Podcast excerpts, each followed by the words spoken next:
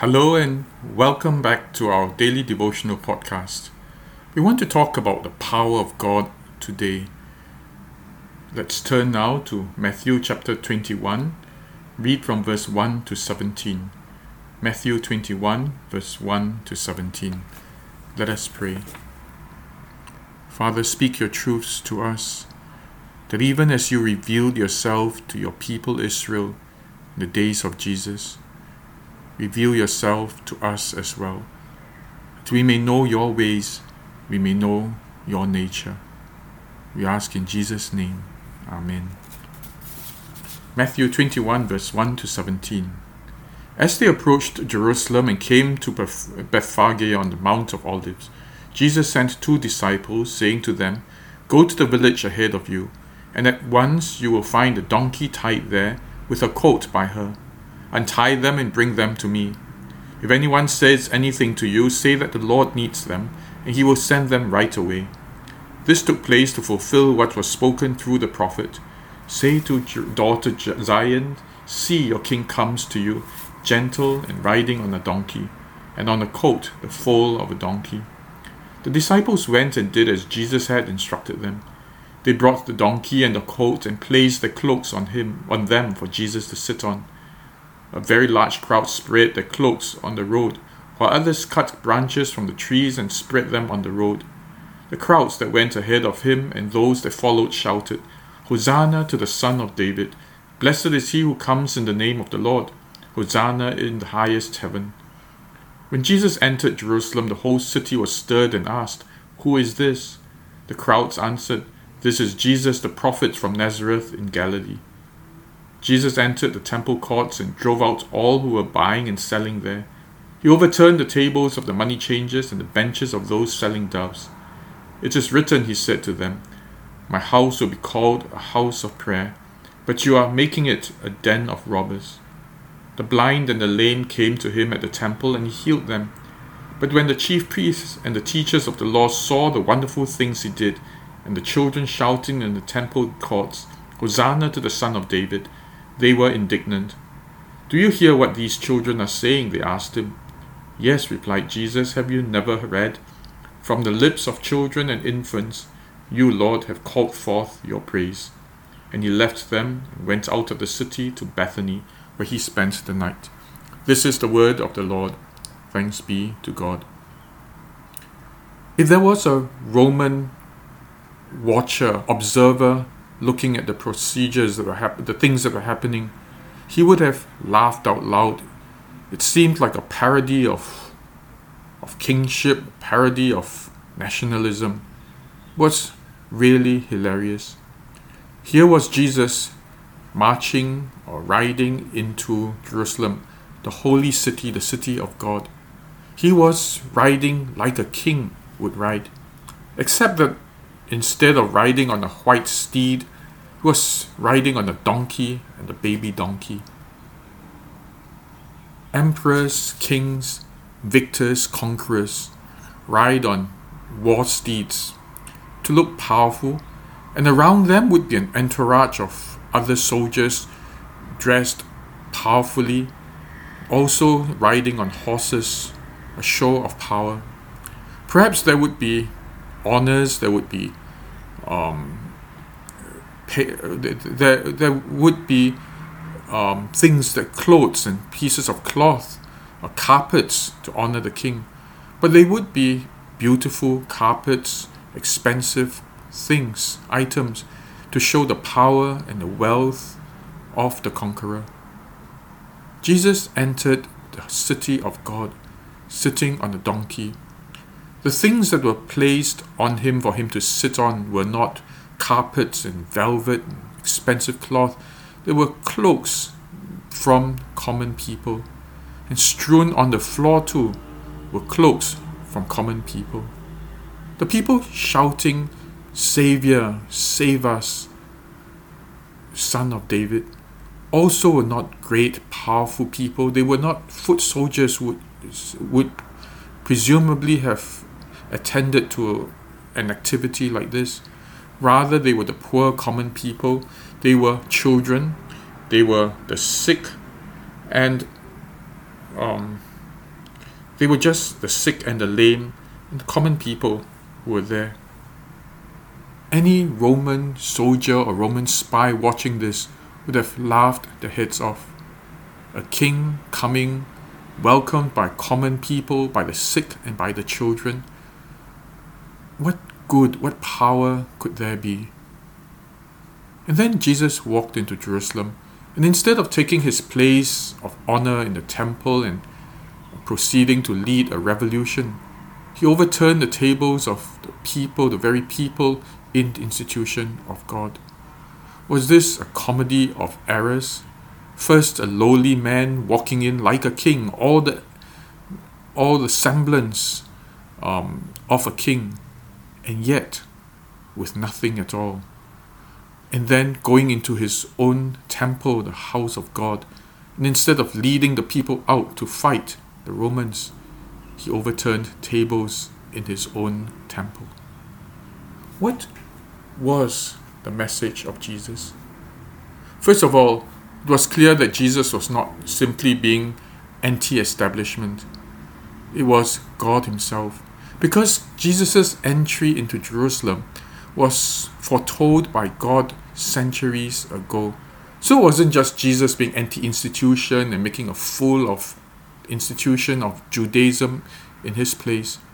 Rather, God had foretold that a king would come, lowly and gentle, on a donkey, and on the coat, the foal of a donkey.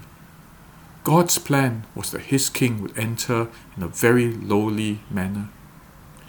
There was no intention to be a threat to the Romans, and yet the king came as a threat to a greater power. This king came with a war cry against the powers of darkness, against the powers of the evil one. He was not going to intimidate the earthly powers. That was not his intention at all. It was no use to him. He was going to Jerusalem to intimidate the powers of darkness, Satan himself. How the worldly people, worldly beings, viewed his entry was irrelevant to us, to him. They could laugh at him, they could mock him, they could say, This is a joke, this is a parody. That was alright for God because he was coming to fight a greater power, the power of darkness. As he entered, crowds placed the cloaks before him. But what then? He, he then started to heal again. He healed the sick. He the blind and the lame, in verse 14, the blind and the lame came to him at the temple and he healed them. Once again, he was declaring war against Satan, against sickness, against illnesses, against poverty, and was helping the people. What does this story tell us about God? First of all, God isn't interested in intimidating our enemies. These days, as Christians, we think that might is right also, and we try to gather uh, people of influence over to our side. I watch with dismay as white evangelical Christians in the United States behave as though they were the majority, and because they're the majority, the most powerful, they go behind the president and make laws that hurt others. And to them, that's that's might, and that's the power of Christianity. I think of the wars that we have had, always Christians colonizing other people with power. Jesus isn't at all interested in intimidating whether our powerful enemies or our weak enemies. He has no interest in any of these. The aim, the focus of God is to attack the powers of darkness. And so don't be surprised when we pray and ask God to overcome our bosses or our nasty leaders, and God keeps silent. Because the way of God is not to intimidate, it is to work a change from deep within.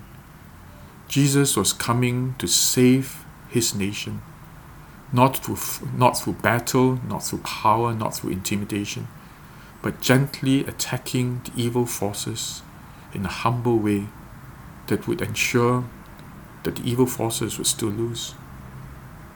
The other lesson that we can learn is that Jesus began the work from within. Instead of taking his place to lead people out to fight the enemy, he started the change from within. And that's the truth about many of us. In our conflicts, in our suffering, the, peop- the thing, the people that God wants to change is ourselves, first of all. I know it's a hard saying, because, but I'm not saying that God, that those who are victims are necessarily wrong either or wrong at all. The Jews were victims of the tyranny of the Romans. God, Jesus wasn't saying that they were not. Jesus wasn't saying that the Romans were right and that the Jews were wrong. He was simply showing a better way, a different way. That instead of fighting the Romans with weapons, they could win a battle by the transformation of their hearts, by turning the temple back from a place of thieves to a place of prayer, a house of prayer. And it is the same for us. We often feel oppressed by others, we have bad bosses, bad colleagues, sometimes very difficult families. We often then pray that God will change the other person or to remove the other person. But what God wants to do is to change our perspectives, to change us from within, to turn us from people who are bitter and angry and always conflictual to people of prayer, people who turn to God and trust Him. If the temple of our hearts can be transformed thus, turned into homes, houses of prayer, where each time we face aggravation and conflict, rather than fighting back, we pause and we pray and turn to God to be our Savior to deliver us. And without expecting God to intimidate our enemies, but believing that God can make changes quietly because He defeats the powers of evil. Perhaps then we will indeed see the salvation of our Lord. Jesus entered the city of God triumphantly, not triumphantly against people, nonetheless triumphantly, and this time against the powers of evil. We know that our God has won the battle, and we can feel triumphant as well. Triumphant that God will change situations, will bring peace to our lives, will bring hope and healing to our lives. And God begins by changing the way we look at life and by turning our persons into houses of prayer. Let us pray. Father, help us to know your power and your triumph. That just because we don't see our enemies vanquished doesn't mean that you are powerless or that you are disinterested in helping us. Help us to see from your triumphant entry into Jerusalem that you come as King of kings and Lord of lords, and you make the powers of evil tremble. Help us to know that even now in our lives, the powers of the evil one tremble, the evil ones tremble before you, because you have won the victory. But help us to see too that in your gentle way you defeat evil.